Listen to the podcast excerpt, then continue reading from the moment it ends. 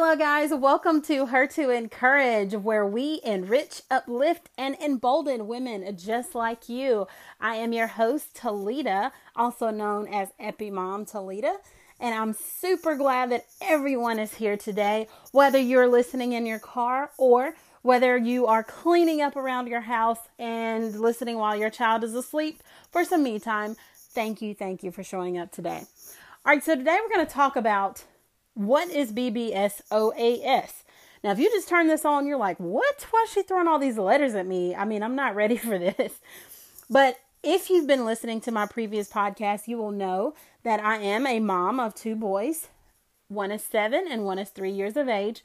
My youngest son actually has a rare genetic disorder called BBSOAS. So the question is, what is that? So first of all, those all those letters lovely letters, stand for Bausch Bundschaft Optic Atrophy Syndrome. So, with that particular syndrome, there are a bunch of symptoms, some of which many of you may be familiar with. For instance, number one, children with BBSOAS can can have optic atrophy. So that basically means that their brain is not connecting to their eyes. So before he had this particular diagnosis, you know, when you think people have trouble with their vision, you automatically think, oh, well, they'll just get glasses and it'll fix it over time. Or at least, very least, they'll be able to see with the glasses. But in his case, um, the optometrist said his eyes are actually perfect. He said if he saw this kid outside of the other issues, he would say, eyes are fine. However, his brain, there's a disconnect, and his brain is not telling his eyes to see. And a lot of times with atrophy, um, that can mean your optic nerves or your optics are a little bit smaller than normal, and it makes it difficult to see clearly. So, for some children that have it, they end up with glasses. For kids like Aiden, we do vision therapy, and that helps to strengthen the eye muscles so that they can see better. Another symptom of BBSOAS is seizures or epilepsy. So, seizures or epilepsy is when you have two uncontrolled seizures or more. And in his case, he had clusters of seizures. So he would have, they were very short, but he would have like seizure for 20, 30 seconds straight, and then he would come out of it, and another seizure, 20, 30 more seconds, come out of it. Um, there were times where he would have them for minutes on end, and he would just keep having them. So we ended up doing an EEG and on his brain and they looked at his brain waves to see if yes they were in fact seizures or misfires of the brains and they were.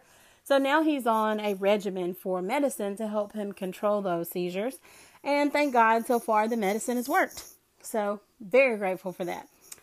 Another symptom of bbsoas is hypotonia. So in our cases initially we thought he had cerebral palsy um, because he was very very limp he was very, very spastic at the same time. Like his muscles would just, it was like he didn't have control over them. And I thought, oh, this kid's gonna, I'm waiting on the diagnosis. That's what he's gonna have. Turns out that the neurologist said that with cerebral palsy, it would be more of a symptom than the cause. And this is before we got the diagnosis. And he was, in fact, right. So that's another symptom. The next symptom that we've seen is developmental delays. So that means, you know, usually about six months, for instance. A lot of kids, parents expect kids to be sitting up. A lot of kids can roll over by that point. Um, some kids are even working on scooting or rolling to get to their destination or crawling, even. With Aiden, that wasn't the case, and that's how I knew something was wrong. At about six months of age, I went to his normal six month checkup and I told him, I said, hey, he is not sitting up. He is not crawling. He's not even barely rolling over or lifting his head on his own. Something's not right. And if you're a special needs mom, you know sometimes you have to fight on behalf of your kid. And I don't always think it's the doctor's fault because doctors are learning just like us. In any profession, you're always constantly learning. And until you see something in real time or have dealt with it, you don't really understand what to do with it. And I think that's what happened in this case. The pediatrician was a great pediatrician, but he thought that it could have been some issues that Aiden had with constipation, which is uh, kind of another indirect symptom of BBSOAS because he has the low muscle tone and that makes it harder to go to the restroom on your own. And I had to fight. I had to, you know, kind of assert myself and say, hey, I think something is wrong. And I did a lot of YouTubing. By the way, YouTube and Google are your friend. You know, when you have a headache and it's just you, and you look at Mayo Clinic or you look at Google and it's like you see all these symptoms and you're like, oh no, this is awful. Like, I don't know what's going But it's different when you have a special needs child. When you have a special needs child, you need to be on YouTube. You need to be looking at videos. You need to be in groups trying to figure out. Ask your therapist.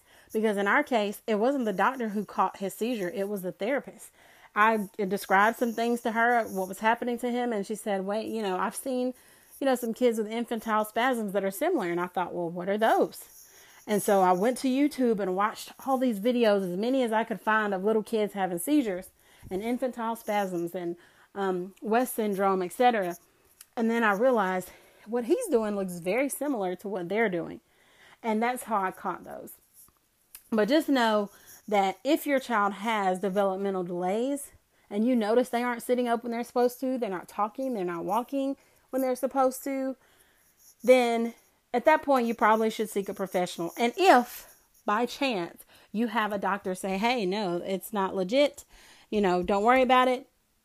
Either A, assert yourself if you love that doctor and that pediatrician or whoever. If you are like, mm, I was on the fence anyway, go find someone who will listen to you. Because in our case, I'm glad that we did. Um, another symptom of BBSOAS is autism or autistic like qualities. So for Aiden, he's a headbanger, and it used to be a lot worse. He's getting better. Um, he would get to the point where he would just bang his head on the floor, or he'd find pleasure banging his head on the door or the wall or whatever object was nearby. And sometimes he still does that. You also get constant stimming. So he likes to take his hand and kind of go over, back and forth, back and forth towards his ear. So that's a big thing for him. Um, and he is nonverbal in this situation. So that's something else to keep in mind. Now, with all these symptoms, you may say, well, if he has all those, how do you cope? So I want you to come back tomorrow so we can talk about how we deal with all of those symptoms because those are just a few. Aiden hit the jackpot and he's one of those that also needs a feeding tube. So he does, he went from an NG tube, which goes through the nose, to a G tube, which goes through the stomach, to a GJ tube, which goes into the intestines, because for a while he wouldn't even hold food down and he had trouble gaining weight. But now we're back to just a G tube, and prayerfully one day he won't need it at all. But I want you to keep in mind and come back tomorrow so I can tell you what do we do with all this? Like, we have a diagnosis. If you have a diagnosis, maybe not of BBSOAS, maybe your kid has another rare disorder, or maybe it's not even rare. It's just a disorder where you're thinking, oh my gosh, this is a lot. Like if you have an autistic kid, that one diagnosis can be a lot. If you have a kid with cerebral palsy, that one diagnosis can be overwhelming. And I get it. So the question is that we'll address tomorrow is well, how do we deal with this? What do we do as a special needs mom or as medically fragile moms to get through all this? Because it can be chaotic. So, we're going to hold that thought and I'll come back and talk to you tomorrow. But thank you guys so much for listening. Make sure you walk in strength and dignity as you go throughout your day. Bye bye.